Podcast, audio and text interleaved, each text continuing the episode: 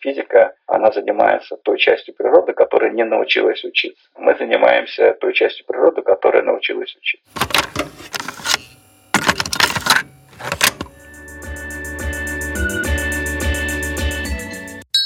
Нейрочай.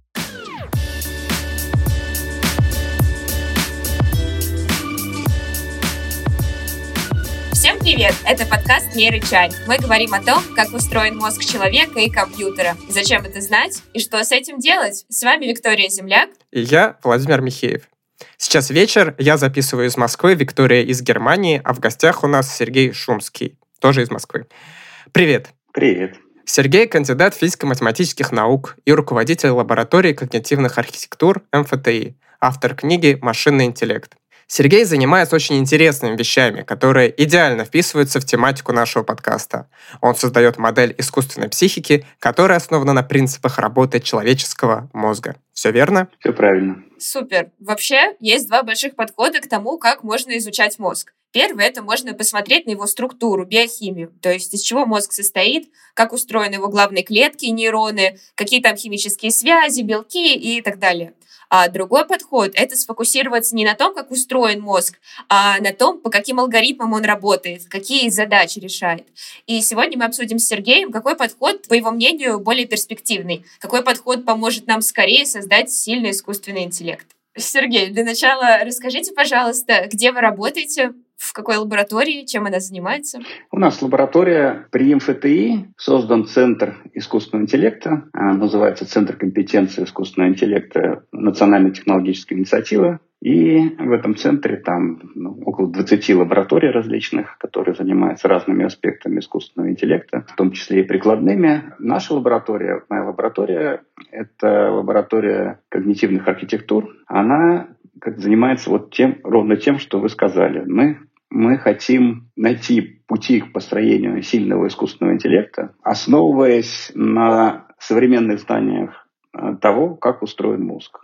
Причем именно вот по, по второму подходу из тех, которые вы упомянули, то есть мы считаем, что для целей создания искусственного интеллекта важно не понимание субстрата мозга, да, то есть э, не понимание физиологии, мозга, а понимание его архитектуры вычислительной. То есть какие вычисления он делает и какие алгоритмы э, исполняют эти вычисления. При, при этом мы можем отвлечься от того, как они имплементированы. Хотя мы стараемся понимать, каким образом эти алгоритмы имплементированы в мозге, но нас интересует именно алгоритмическая часть. То есть что делает кора, что делают там, базальные ганглии, мозжечок, вот такие крупные подсистемы мозга – как они взаимодействуют друг с другом, каким, как они обучаются, потому что обучение — это центральная часть интеллекта. Способность к обучению — это вот такое родовое, э, родовое, родовое, родовая черта искусственного интеллекта. Вот. И поскольку мы знаем, что наш мозг — это сильный искусственный интеллект, ну или общий искусственный интеллект, artificial general intelligence, как его называют Подождите в мире. секундочку, а да. что это вообще значит? сильный искусственный интеллект. А мы же, мы же считаем себя интеллектуалами. Так, мы считаем себя... Э, мы считаем, что человек — это экземпляр сильного искусственного интеллекта. Да? То есть, э, и поэтому, ну, фактически других э, примеров у нас перед глазами нет. Поэтому, э, когда мы э, хотим раскрыть это понятие, ну, надо смотреть на человеческий интеллект. А человеческий интеллект это ну, прежде всего это творческая личность. Да? Творческая просто потому, что творчество вообще это способность решать нестандартные задачи нестандартным методом. Не исполнять какую-то заранее заданную программу, ну или набор программ, которые есть. Не, не действие согласно справочнику какому-то, пусть даже очень большому. А не, не следование какой-то э, базе знаний, которая накоплена, а именно умение наращивать знания, умение решать задачи, которые раньше не встречались, но вот сейчас встретились, и чем быстрее вы научитесь э, решать эту задачу, тем выше у вас, у вас интеллект. Это способность к быстрому обучению. И именно так он, собственно, и измеряется же в IQ. Да? Вот, когда вы делаете тест IQ, вам просто дают множество задачек, которые вы раньше не, не, не видели. И вы э, быстро, за, за ограниченное время должны решить какое-то их количество. Потом измеряют, сколько из них вы решили правильно, и э, вот, вот ваш IQ. Вот что-то такое, э, значит, надо э, требовать и от искусственных личностей. Но вот очень важное слово «личность». Вот смотрите, если мы э, создадим очень умную программу, например, игры в шахматы, но все правила будут записаны в этой программе, она будет просто воспроизводить вот эти вот алгоритмы, ну, мы опять возвращаемся к творчеству, да, то вот очень важно, чтобы вот эта вот способность решать задачи и способность обучаться была внутренним мотивом. Свойство личности, да, это автономность. Мы не хотим за роботами бегать с пультами управления. Мы не хотим, чтобы они слушались наших программ, э, наших команд. Мы хотим, чтобы они были автономны, чтобы они сами ставили себе задачи для достижения наших целей. Так?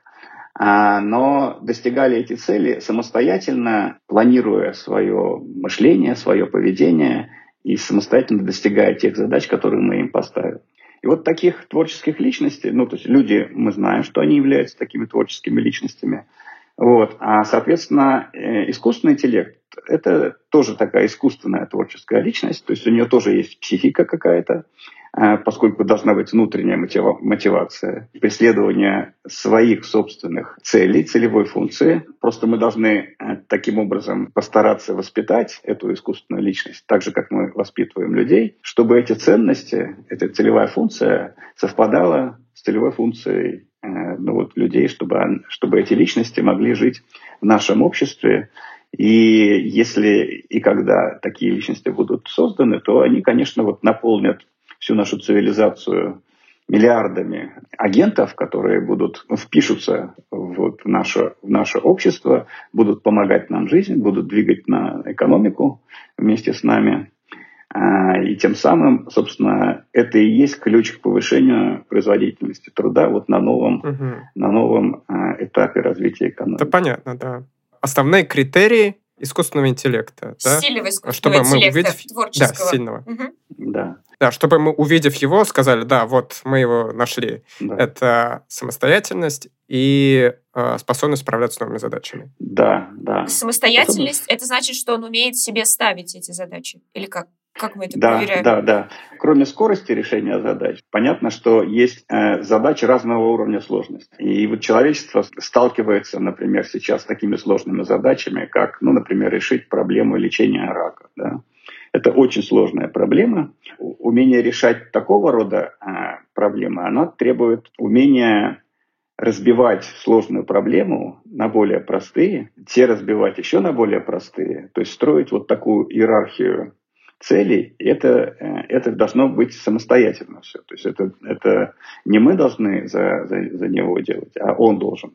То есть э, уровень интеллекта определяется сложностью целей, которые он способен достигать, а для этого он должен быть способен планировать свое поведение, то есть ставить себе цели, промежуточные цели, да, и добиваться их.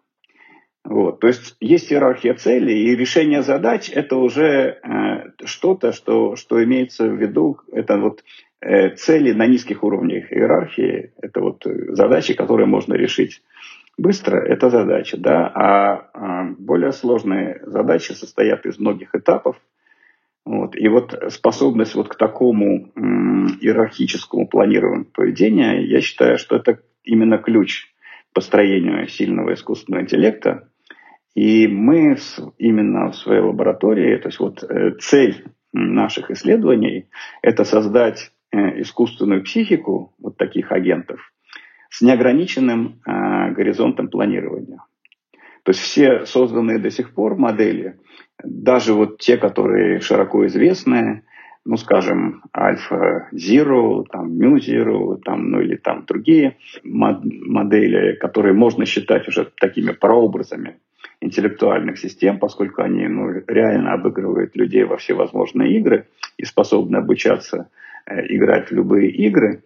Но а, у них пока вот эта вот способность иерархического мышления – пока отсутствует. То есть э, они способны просчитывать на много ходов вперед, это да, но это все-таки десятки ходов вперед. А люди просчитывают на миллионы ходов вперед, если считать один ход, это вот когнитивный акт, скажем, одно слово, да, а, но мы можем, одно слово это полсекунды.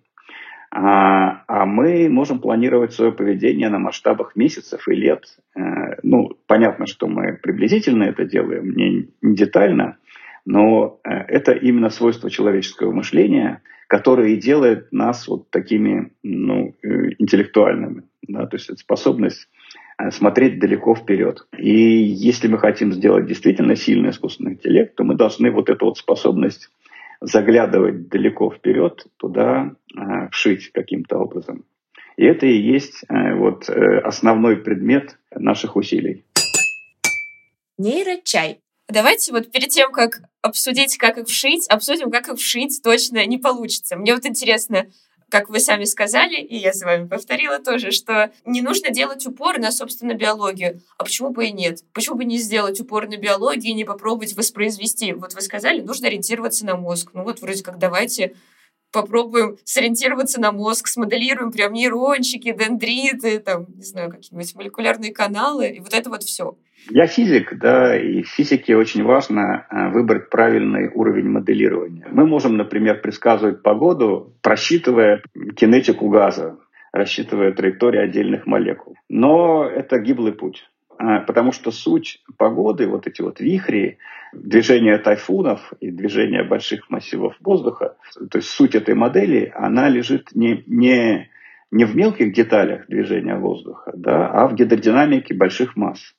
И поэтому вам надо взять физическую кинетику, усреднить все, что можно, то есть уйти от, от всех э, подробностей э, атомного строения вещества, создать гидродинамику, то есть модель сплошной среды, и уже в уравнениях гидродинамики э, уже писать действительно модель земной погоды, да, то есть движение воздушных и водных масс в оболочке Земли. Ну и с мозгом также, да, получается? И с мозгом также, да. Вы должны понять, собственно, мышление, э, на каком уровне оно организовано.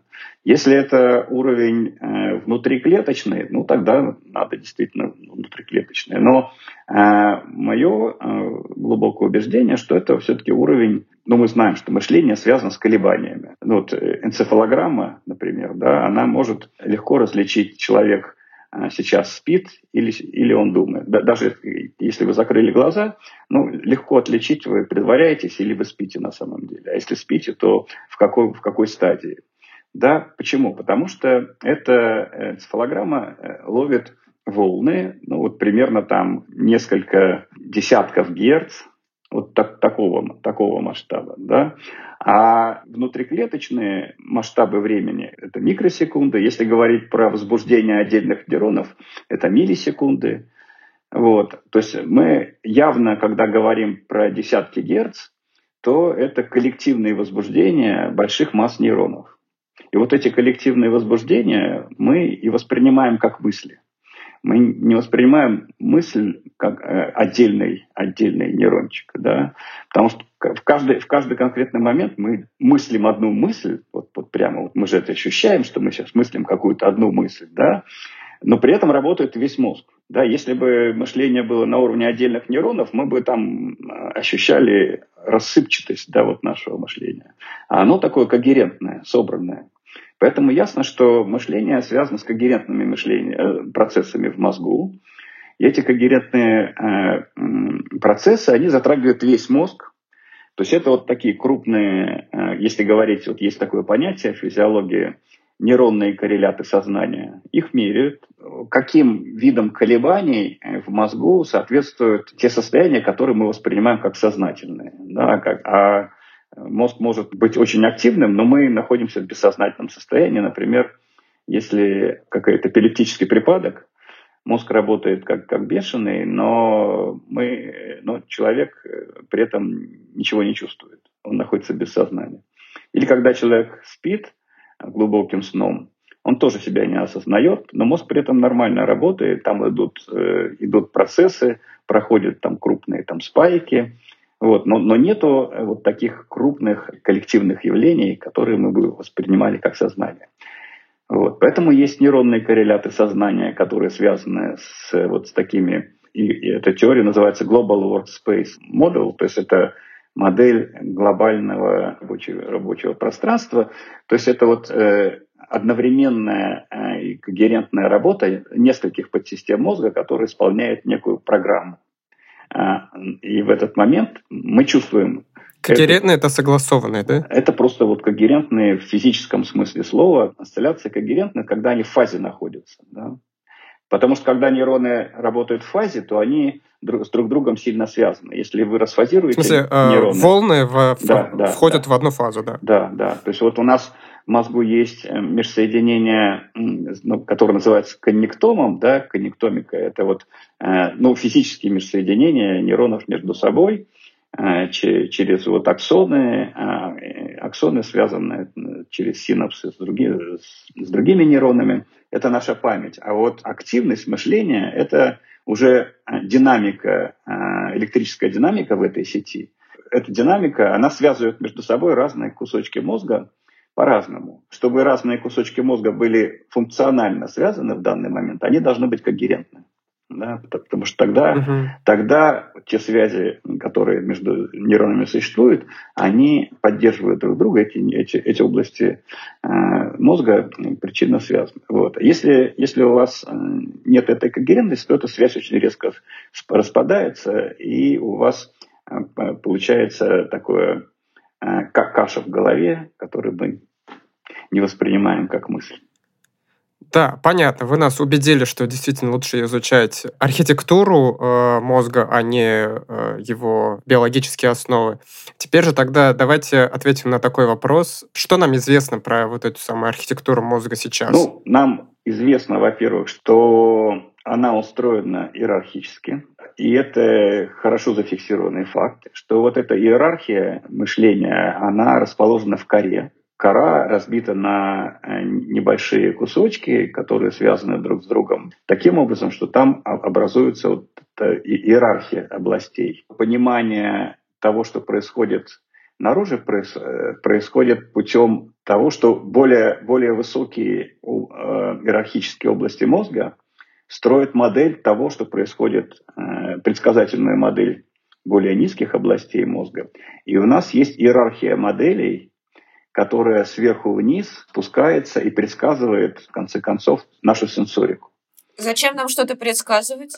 Нам надо предсказывать э, вот для чего. Любой живой организм, он живой именно потому, что он может противостоять разрушительным воздействием из, из внешней среды. А, и для этого мы должны предсказывать возможные вот эти вот агрессивные там или разрушительные воздействия и заранее их каким-то образом, тем, что у нас есть возможность взаимодействия с миром, мы же не только сенсорное взаимодействие, у нас есть еще актуаторы, мышцы. Вот. И вот э, за, за счет того, что мы действуем на мир специальным образом, таким, чтобы предотвратить предсказанные нами же неожиданности. Поэтому, в принципе, мы, я имею в виду все животные вообще, они стараются э, построить такую модель мира, которая бы предсказывала сенсорику и не выводила ее из э, тех пределов, где она должна находиться, ну, чтобы противостоять э, ну, ну, понятно, чтобы не умереть. Да. да, да. То есть у нас, например, сенсорика это не просто внешняя. Мы, когда говорим сенсорика, мы сразу там представляем, что сенсор это глаза, например, да, там. Потом, потом там слух приходит. Но на самом деле есть внутренняя сенсорика, интероцепция так называемая. То есть это сенсоры, которые направлены на нашу внутреннюю среду. Они постоянно прослушивают, ну, например, какая кислотность крови, uh-huh. да, сколько, сколько там СО2, сколько там кислорода, температура тела очень э, регулируется. Вот. И вот, вот эти ключевые параметры, ну, содержание солей, потому что внутри, внутри клеток поддерживается некая, должна поддерживаться очень э, среда, которая ну, была когда-то в Древнем океане, которая, собственно, и родила вот эту биохимию клетки. Если существенно, там, например, обезвоживается там, организм, там какие-то солей больше, сразу эта опасность воспринимается как опасность. Угу. Вся наша э, вот, э, эмоциональная часть, она завязана на внутренние сенсоры. Вот. А, а наша мыслительная связь, она, за, за, она занята моделированием внешнего мира и наших действий в этом мире, чтобы мы могли там добывать еду там, ну и так далее. Вот. И э, с этим связано мышление. То, что мы обычно называем мышление, моделирование внешнего мира, именно моделирование нашего поведения во внешнем мире. Этим какая-то конкретная деле, часть мозга занимается? Да, конечно. И просто известно, какие там, например, внутренняя сенсорика, там она в, стволе мозга там обобщается, а, но потом есть вот в коре а, специальная островковая доля, так называемая, это вот здесь по бокам а, в глубине, которые как раз и строят модели вот этих вот внутренних параметров, и именно там рождаются вот, вот эти высокоуровневые модели являются эмоции. Островковые доли в коре строят модели, которые мы воспринимаем как эмоции. Есть отличная книжка Лизы Барретт, недавняя в теории эмоций, где вот эта подробная точка зрения рассматривается. Физиологи это, это знают. Вот. Физиологи вообще очень много знают э, относительно того, а какие части коры за что отвечают. Там, где-то вот там вот височная доля есть там кусочек коры, который отвечает за распознавание лиц, например. Это у всех людей вшито генетически. И это небольшой там размером с горошинку такой участочек. Если он нарушается из-за каких-то неприятностей в мозгу, то человек э, просто теряет способность распознавать лица. Ну, множество множество таких локализаций известно просто потому, что в свое время были войны мировые, и очень много было раненых в голову. Фактически это были такие массовые эксперименты насчет того, что вот что, что случится с человеком, если ему повредить то-то, то-то, то-то и то-то. Угу, Ой, слушайте, угу, раз мы понятно. обсуждаем области мозга, я вспомнила, смотрели вашу лекцию, и там был очень интересный момент, который меня зацепил. Вы рассказывали про то, что можно очень по-разному смоделировать разные области мозга, что для одних подходит э, обучение с подкреплением, для других э, как это сказать, обучение с учителем, обучение без учителя. Вот расскажите это нашим слушателям тоже, да, пожалуйста. Да, это, это тоже э, уже фактически это научный факт. В Корее происходит обучение э, без учителя, да, то есть это построение вот таких иерархических моделей. Просто это предиктивные модели. В теории машинного обучения есть такие автоэнкодеры, которые строят модели входного сигнала путем того, что пытаются по каким-то внутренним параметрам постро... ну, предсказать значение входов. Ну вот поэтому и нужны предсказать. Ну, например, классификация. Да? Классификация модели. Это нет, это, это то, что называется кластеризация обычно там. То есть вот построение моделей данных без как бы попытки их там классифицировать, надо сжатие данных. Да, да, кластеризация. Да, Я бы сказала, да. хорошая вот. аналогия, это будет создание векторных представлений слов, например. У нас есть слово, и надо как как-то его представить. Мы его кладем в эту модель, да, и она да, создает да. какой-то вектор из чиселок. Вот. Теперь это да, слово. это, это сжатое представление слова, да, смысла слова, да. Вот такие сжатые представления, э, они строятся в коре, и чем выше э, по, по иерархии, тем более сжатые э, модели, но, которые работают на, на больших масштабах временных. Но вот наша самость, наше агентство, да, то есть наша воля, она расположена вовсе не в коре, она расположена под корой в базальных ганглиях. Это тоже передний мозг, но передний мозг состоит, состоит вот из, из внешней оболочки, которая ну, у нас разрослась в кору, и центральной части э, церебральных ядер, там, ну, вот базальные ганглии их называют, и вот именно в базальных ганглиях, а, а это такая тормозная система сильная, причем она состоит из двух там, тормозных таких оболочек, и всякие сигналы из мозга проходят на исполнение через базальные ганглии. И проходят либо в одно касание, либо в два. Соответственно, у вас есть две педали – газ и тормоз. И этими педалями э, рулят базальные ганглии. То есть именно базальные ганглии решают – какую мысль в мозгу ну, из, из тех, которые предложены корой, пропустить такой фильтр, а, а какой не, пропуск, не пропустить. То есть именно свобода воли, принятие решений происходит в базальных ганглиях. Вот. Базальные ганглии э, хитрым образом связаны с корой, то есть есть обратная связь через таламус. У вас получается такие система э, автоколебаний, э, когда у вас раскручивается спираль принятия решений, кора, базальные ганглии, э, обратно кора, опять базальные ганглии. И вот таким образом у вас мысль э, развивается от, от начальной мотива, вот вы чего-то захотели, это происходит в орбитофронтальной коре, это самый-самый перед и чуть-чуть низ коры И дальше раскручивается вот эта спираль э, развития мысли, э, планирования поведения и вплоть до уже э, программы, которые посылаются сигналы отдельным мышцам, это уже в моторной коре. То есть и вот иерархия, она устроена вот таким вот образом. Это иерархия таких блоков, где есть кусочек коры в каждом таком блоке, который работает на своем уровне принятия решений, он состоит из нескольких участков коры, из какого-то кусочка базальных ганглий, там, там же обычный кусочек мозжечка обязательно подключается. Такой блок, он в мозгу повторяется многократно. Если мы вот один такой блок сможем понять, как он функционирует, один такой модуль, как передается сигнал от модуля к модулю, то мы можем построить такую иерархическую модель.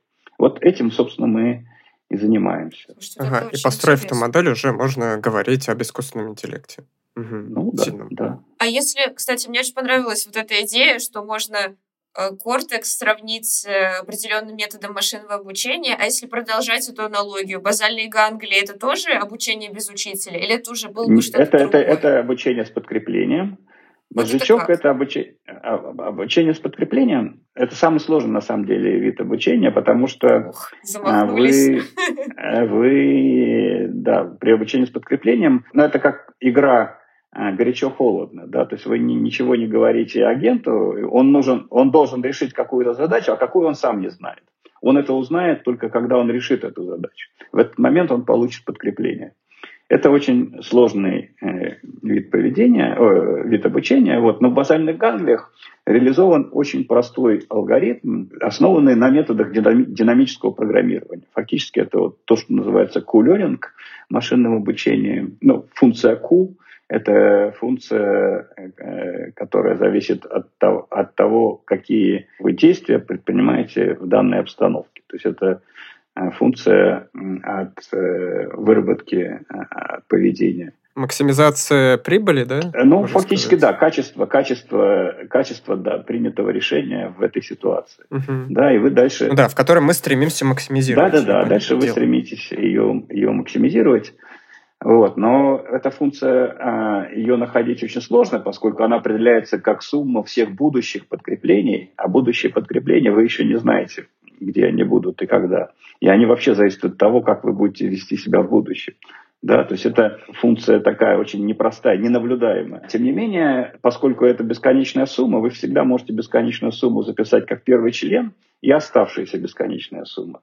Ну, как в школе находят там... Там сумма последовательности, способом. да, вот что-то. Да, да, да, да, да, вот. И таким образом у вас получается, что у вас есть связь между функцией на, на данном шаге вот этой функцией ценности и функцией на следующем шаге. И вы можете построить итерационную процедуру обучения. И вот именно эта итерационная процедура... Чередующаяся. Да-да-да. да, да, да, да. То есть вы маленькими, маленькими шажками подкручиваете себе функцию ценности на каждом шаге, и потихонечку она, э, то есть есть теорема, что в конце концов ее выучите. Беда просто в том, что очень сложно... Можно не дожить до Можно этого, не дожить, да, да, да. Вот, и вот и динозавры, у которых, собственно, это был основной метод мышления с помощью вот таких базальных ганглий, они, да, у них э, IQ их был принципиально ограничен, тем, что работали только примитивно вот, вот на этом алгоритме, который количество итераций по этому алгоритму э, растет кубическим образом с ростом вот горизонта планирования. То есть если вам на 100 шагов надо планировать свое поведение, вам надо миллион раз вот, сделать миллион итераций. Это, это уже очень много. На это вот, жизни mm-hmm. как раз может не хватить. Поэтому интеллект динозавров был принципиально ограничен вот интеллектом вот этого вот простого алгоритма. Его, его в теории машинного обучения называют model-free алгоритм.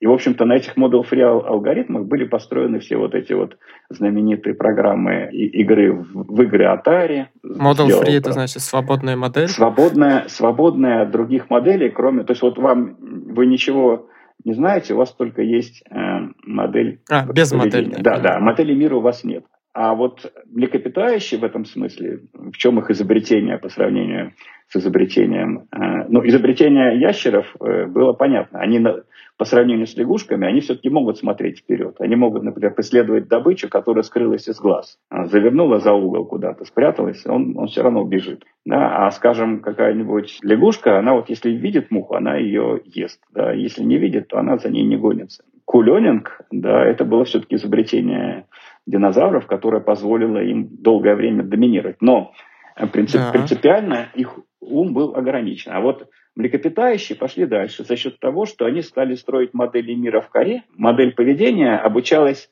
не при взаимодействии с внешним миром, а при взаимодействии уже с корой. То есть, ну вот, э, ну, известно, что мышка, например, э, когда спит, там, да, не мышка, и человек, э, проигрывает во сне, например, те ситуации, которые встречались в течение дня, и тем Или самым обучает базальные, а, базальные ганглии. Вот. Или есть вот э, дефолтная система в мозгу у человека. Это мы постоянно, если мы ничем не заняты, ну, решением какой-то задачи, то включается дефолтная система мозга. Это такая свободный поток сознания, где человек мысленно проигрывает разные-разные ситуации, особенно не, не напрягаясь. И вот это фактически и есть обучение базальной ганглии. То есть в этот момент... А, то есть э, человек в свободном э, состоянии сам себя обучает, да, да, вот, да. без внешней среды. Да, вот модель вот э, почему э, разросся так неокортекс, да, почему он стал такой громадный там у нас. А, потому что очень полезно обучать свое поведение не в реальном мире, а вот в виртуальном мире, вот на, на тренажере. И Ткара – это такой громадный тренажер, она строит модели внешнего мира и постоянно обучает э, внутри себя функцию поведения. А, и тем самым можно э, в тысячи раз сократить риск взаимодействия с внешней средой. И те самые миллионы э, итераций набирать не в реальной ситуации, да, а прокручивая в мозгу множество ситуаций без, без физических падений. Ну, это любопытно, но это получается, что у неокортекса есть еще другое свойство, кроме как кластеризации. Нет, эти модели мира строятся просто на основе алгоритма кластеризации. То есть вот если мы возьмем кусочек а, коры, да, да, то но кусочек коры э, это, это, это хорошо исследовано, скажем, на, на зрительной коре. Но поскольку кора везде одинаковая, то, то вы можете взять там, э, то есть алгоритмы те же самые. Мы, мы хорошо знаем, в зрительной коре есть набор, э, вот такие макроколонки, их называют, а, или гиперколонки, размером примерно сантиметр, там, ой, миллиметр. И каждая такая гиперколонка, она состоит из колонок. Только одна колонка может быть активна в гиперколонке, потому что они друг друга uh-huh. подавляют. И эта колонка как раз и есть модель той ситуации, крошечная часть модели ситуации, которая сейчас есть. Но вот в зрительной коре это э, отвечает за угол наклона в какой-то части сетчатки. Вот, все, uh-huh. вот, все, все вместе они составляют модель сетчатки, такую очень значит, примитивную. Но более высокие области коры смотрят уже на, не на сетчатку, а на более низкие области коры. И также э, строят модели, ну, то есть э, ищут комбинации вот этих вот э, элементарных признаков и строят более сложные признаки. Вот, то есть э, сам по себе алгоритм работы коры, он простой, это вот кластеризация. Вот. Но просто таких вот э, кластеризаторов ей, в ней множество миллионов, да, и э, в итоге вот э, размер, что называется, имеет значение. Мы приходим к довольно сложным моделям, вот, которые э, сложнее, чем, чем у нас больше кора. Потому что кора работает, что у нас, что у мышек одинаково, но у мышек это там сантиметр, а у нас там э, две с половиной тысячи там, сантиметров, да, вот, uh-huh. квадратных. И, соответственно, количество задач, количество уровней иерархии э, у нас э, ну, гораздо больше, и мы дальновиднее, мы можем более сложные движения делать и выучивать Понятно, да. и планировать. Нейрочай. Ну вот это получается у нас в мозге в коре, то есть есть что-то похожее на обучение без учителя. В базальных ганглиях да. получается у нас обучение с подкреплением, обучение да. с учителем у нас где-нибудь в мозге там завалялось. Есть, есть. Да. Более того, в мозжечке там, там в мозжечке же больше всего нейронов. То есть, то есть у нас э, в мозжечке в 4 раза больше нейронов, чем в коре. Просто они там очень маленькие. А, и вот мозжечок – это вполне себе он работает как персептрон Розенблата. То есть там есть там три слоя. Первый слой не обучаем. Это вот как раз те самые гранулярные клетки, которые берут случайный набор э, признаков вот, и подают на обучающий слой. Обучающий слой – это клетки обучающиеся, это Пуркинье. А дальше эти, э, эти клетки Пуркинье там из, э, я не знаю, как по-русски, а, а, оливковое ядро. Ну, короче, есть... Вов, давай, ты же любишь переводить. Есть лазы... Оливери. Ну, оливери, да. Да, да. Лазающие э, волокна, которые играют роль обучения. Вот. И, и мозжечок – это вот такая типичное распознавание образов. Он предсказывает поведение, которое уже вы, выработали базальные ганглии и, и кора, которые мучительно их вырабатывали и обучались, а результат этого обучения, он, в общем-то, может быть э, довольно-таки простой, ну и, по крайней мере, коррекция этого результата. И, и вот мозжечок, он связан со всей корой, да, не, не, он не только с движениями связан, он, вообще говоря, присутствует и когда мы мыслим, то есть он помогает нам думать. То есть он запоминает типовые те решения, которые уже были найдены, и помогает э, найти их гораздо быстрее. То есть это решебник. То есть в нем как бы есть база правильных ответов. Да, да, да, да, да, да. да. Это база правильных ответов. Да? Она постоянно корректируется, э, то есть он, он все время переобучается, он все время поддерживает актуальность. Вот, и он помогает э, Корее базальным ганглиям не находить мучительно каждый раз уже найденные ответы. Получается, угу. что главная Понятно. суть всего вот этого нашего суперсильного умного интеллекта это предсказание действий, предсказание последствий этих действий, сравнение да. с какими-то сигналами, которые мы получаем. Да, да, да, да. И вот именно на этом основана вот та самая модель, которую вы предлагали, иерархического планирования, вы сказали. Ровно на этом, да. То есть у нас есть слои, там есть такие кусочки неокортекса, ну, в упрощенном виде, кусочек базальных ганглий, который обучает, соответственно, на, на этом масштабе функцию ценности. Самое сложное было, это, конечно, придумать, как, как между собой связаны вот два соседних слоя. Потому что как только вы придумали, дальше вы строите иерархию. Вот это было сделано там мною э, на, на, на примере языка, поскольку язык очень много подсказок дает. Потому что мы знаем, как устроены слова, как устроена морфология, как устроен синтаксис – и можно построить вот, э, вот таких, по крайней мере, там два слоя, морфологический и синтаксический, и воспроизвести, ну, вот, например, вот морфологию а, языка. Вот э, я такую модельку сделал, и после этого стало ясно, как между собой связаны вот, э, вот эти слои. Ну, дальше дело уже было техники добавить базальные ганглии, добавить блок планирования. И сейчас у нас вот есть фактически действующая модель иерархической психики, где а, есть несколько, которая обучается снизу вверх, сначала там и наращивает сложность. То есть, ну, человек тоже э, ребеночек, когда родился, у него кора, она меланизируется, то есть, ну, вот становится Э, покрывается жиром. Да, покрывается значит, изоляцией такой жировой, да. А, постепенно. Поэтому, поэтому ребенок, у него есть возрастные такие этапы. Вот Пиаже, он хорошо их зафиксировал, что до какого-то момента ребенок не может решать такой класс задач, потом он сразу может. Вот. Это значит сформировался следующий слой психики. И вот ребенок так формирует несколько слоев, вплоть до, до последней э, слои меленизации там происходит уже там в 20 там, с чем-то лет. То есть э, вот все это время человек наращивает сложность своей психики.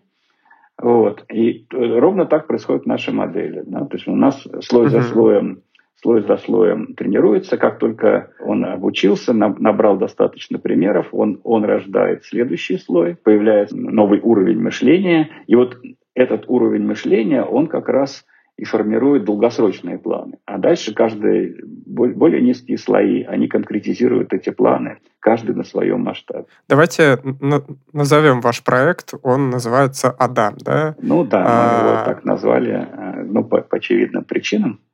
А, Евы не назвали. Ну хорошо, ладно. Пусть будет Адам.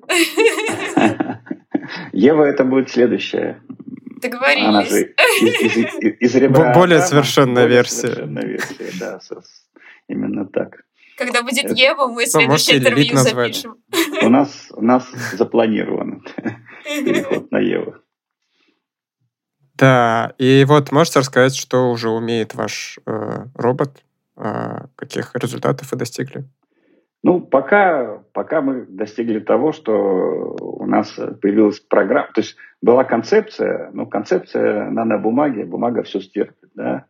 А, вот она как раз в моей книжке описана. Вот. А, а сейчас у нас появилась программа, которая работает, да, и которая уже может решать какие-то там задачки. Мы сейчас решаем, мы сейчас ее отлаживаем. А, отладка довольно сложная вещь, потому что вот эта вот э, многоуровневая психика, это фактически это динамическая система с множеством обратных связей. Э, все такие системы, они как бы, могут быть очень неустойчивы, могут идти в разнос. Вот. И надо, значит, мы, мы сейчас э, как бы отлаживаем работу там одного слоя и отлаживаем э, значит, взаимодействие слоев между собой, решая, решая очень простые, очень простые задачки, типа, ну, как, э, ну, есть классические задачи из э, теории э, управления. Это, например, обратный маятник, да, то есть вот научиться шва, швабру, швабру балансировать. А, или там Внезапно.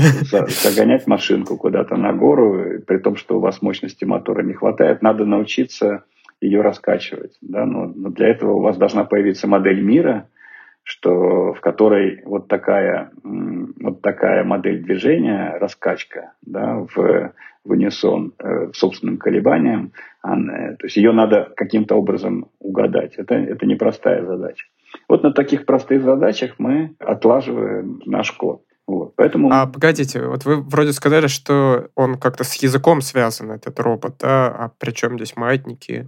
Поведение, да, это что такое? У вас есть последовательность э, сенсорных каких-то э, наблюдений, да, и последовательность действий, да, то есть у вас есть такой параллельно э, два временных ряда наблюдения и действия. Они могут быть, это может быть, например, наблюдение за, если говорить про обратный маятник, то и вот, ну, вот там какие-нибудь его скорости и, и положение вот э, этого маятника обратного, да. Вот. А может быть, это буквы входные, то есть вот идет, mm. вот. И, соответственно, а, если, если вы порождаете а если у вас говорящая модель, то, то, то есть на выходе тоже буквы.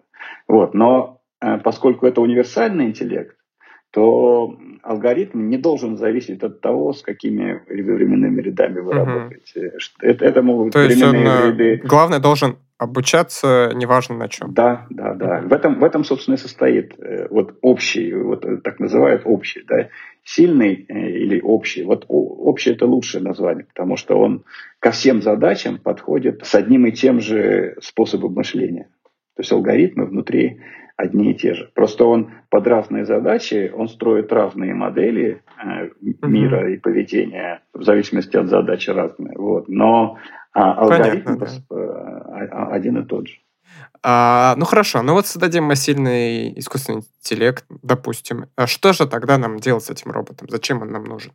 Ну, очень просто. Вот э, мы же живем хорошо просто потому, что мы умудрились, вот человечество работать как, как такой один большой человейник. Мы принимаем очень большое количество согласованных решений, и это все называется экономика. Да? То есть мы совместно делаем громадное количество вещей, и я вот все, что на мне надето, это я ничего из этого не делал, не умею, не знаю. Тем не менее, э, каким-то образом очевидно, что я какой-то вклад в это общее коллективное мышление вношу, потому что мне эти вещи приносят на дом, и значит, я э, это каким-то образом заслужил. Вот. И, так, и таким образом все, все люди работают.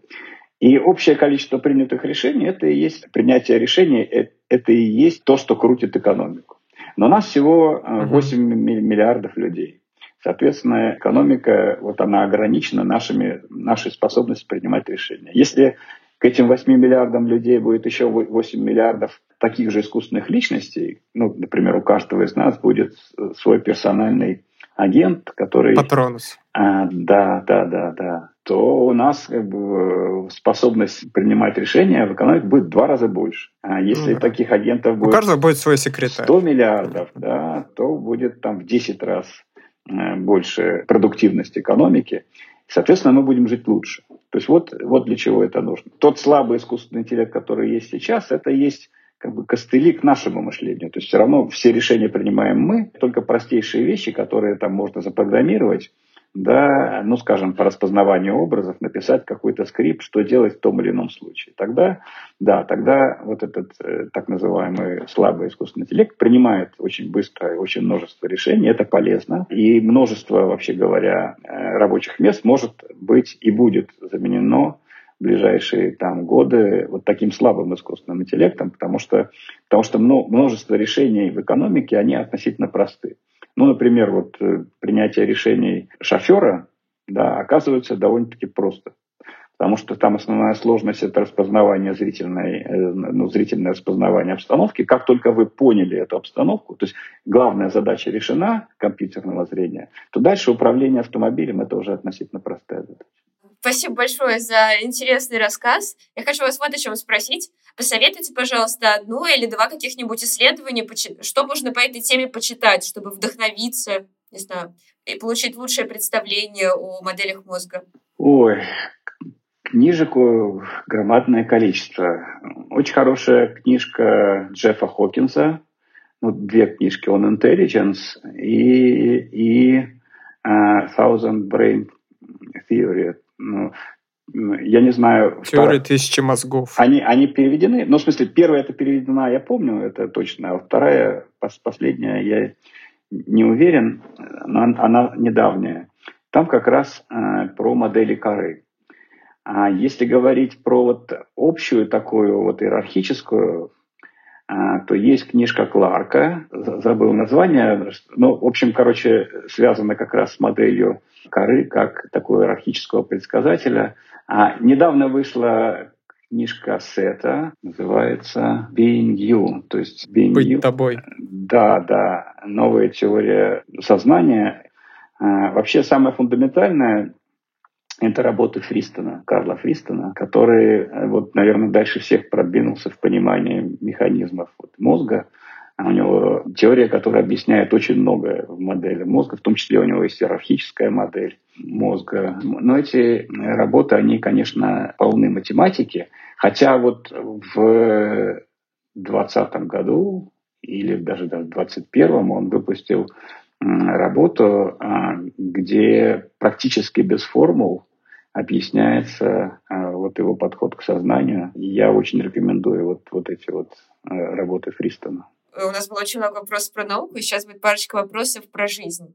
И мы начнем с рубрики под названием «Как так вышло?». Вот вы по образованию физик, но занимаетесь моделированием мозга. И нам очень интересно, как так сложилось, почему вам это стало важно и интересно. Ну, я всегда этим интересовался, а так, э, ну, так сложилось, когда я защитился по физике, то стал вопрос, чем мне дальше защищаться, э, заниматься. И я тогда э, решил, а давай-ка я напишу работу, э, ну, тогда все компьютерами увлекались, э, начала приходить новая техника, э, как определить максимальную производительность компьютера для разных типов компьютеров, для полупроводниковых, для сверхпроводниковых, для оптических. Таким образом, я как бы всю физику обозрею, а то я занимался физикой плазмы, а тут я погружусь там в разные разделы физики, и там пойму, где мне ближе всего. Вот. Но вот эти изыскания, я выпустил э, вот эту работу, но э, я понял в процессе, что но все от, от, от элементной базы зависит очень немного, а больше всего зависит от архитектуры, то есть от параллельности. И тогда вот стало понятно, что путь к бесконечным вычислениям, да, то есть неограниченным, лежит в параллельности. Вот. И тогда вот э, попались мне как раз в, в сферу моих интересов, пошли нейросети, Тогда только-только они начинались, это конец 80-х годов. А только-только придумали алгоритм backpropagation, э, только тогда еще было, были модели Хопфилда, тогда нейронные сети связывались. Э, в физике многие туда ушли, потому что к ним была применима теория спиновых стекол. Паризи вот э, ушел туда, и сейчас он как раз в этом году получил Нобелевскую премию. За те как раз работы. Вот. То есть это была такая очень интересная э, область. И вот я заболел нейросетями. Так получилось, что мы с ребятами, э, с моими хорошими друзьями из Снежинска, откуда я родом, мы сформировали такую команду э, междисциплин, ну, межинститутскую. Это ФИАН, где я работал, и вот в, НИ, в НИИТФ, это вот институт ядерной физики вот на Урале. И мы подали грант Международный научно-технический фонд, э, центр, э, и нам мы выиграли, к своему удивлению, э, выиграли несколько сот тысяч долларов, что по тем временам вот. была абсолютно какая-то фантастическая сумма. Мы за три года мы сделали очень многое. Фактически мы освоили эту область, мы сделали такой фактически промышленный вариант не нейро нейросетевого там, эмулятора, то есть, э, который решал разные, все типы задач, которые тогда, которые тогда это в 90-е, да? Это было, да, вот в 93-м году мы получили, да, до 97-го, э, значит, мы на этом гранте жили, а в 98-м мы уже, те деньги кончились, но мы уже были настолько профессиональны, что мы, к нам пришли уже инвесторы, вот, ну, я написал несколько, несколько статей там в «Коммерсанте». Нам пришли инвесторы, и мы стали создавать уже, привлекать уже совсем другие деньги и, и стали работать ну, вот, с венчурными компаниями. Уже я из, из науки перешел в такой наукоемкий бизнес, который все равно подразумевал занятие наукой, но тем не менее большую компоненту бизнеса. Ну, а в какой-то момент, когда я прочитал книжку Хокинса, то есть я всегда думал, что занятия нейросетями – это просто такие прикладные вещи, а к мозгу они имеют настолько далекое отношение, что мозг – это настолько сложная вещь, что, в общем, это не, не при нашей жизни. Вот. Но в 2000 каком-то там начале 2000-х годов, как, как только вышла книжка Хокинса, я ее прочитал прямо, и я понял, что там была очень простая мысль, что три четверти мозга это, это кора, кора устроена очень просто, э, одинаково везде. Да? Если мы поймем там квадратный миллиметр коры, то мы поймем все там всю, всю кору квадратный миллиметр коры понять не так сложно, потому что это всего 6 слоев клеток там, и так далее. И действительно, я тогда понял, что ну как же, значит, в общем-то, не обязательно это не при нашей жизни, может быть и при нашей жизни. В конце концов, я вот ушел из бизнеса и вернулся обратно в разработку, но, но уже на новом уровне. Очень интересно. Нормально. Да, классно. Пример показывает, что в науку можно вернуться при желании даже через много лет. А то некоторые люди ну, боятся, да. вот сейчас я иду в бизнес, и все, это навсегда. Не обязательно.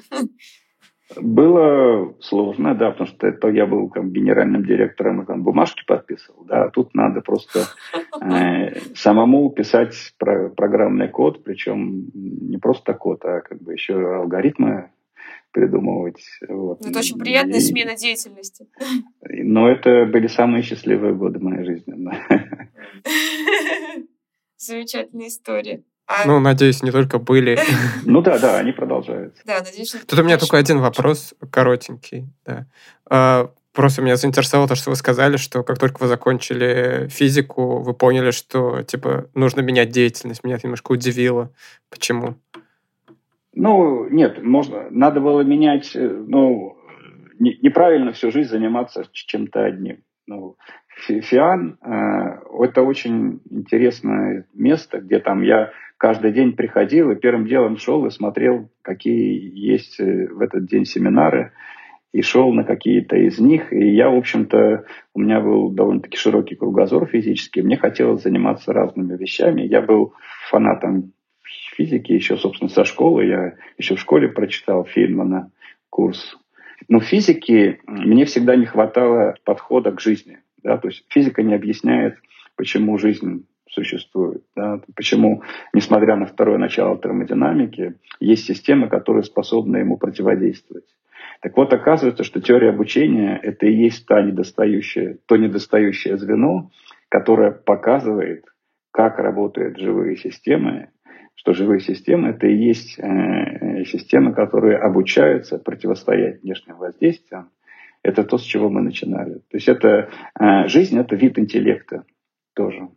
Угу. Вот. Таким образом, я э, пришел к тому, что вот, вот э, теория машинного обучения – это такая же фундаментальная теория, которая замыкает физику. Физика говорит так, ну физика и точные науки, они работают как? Есть модель, и есть выводы. Дальше мы делаем выводы из этой модели, математика и так далее, там компьютерное моделирование.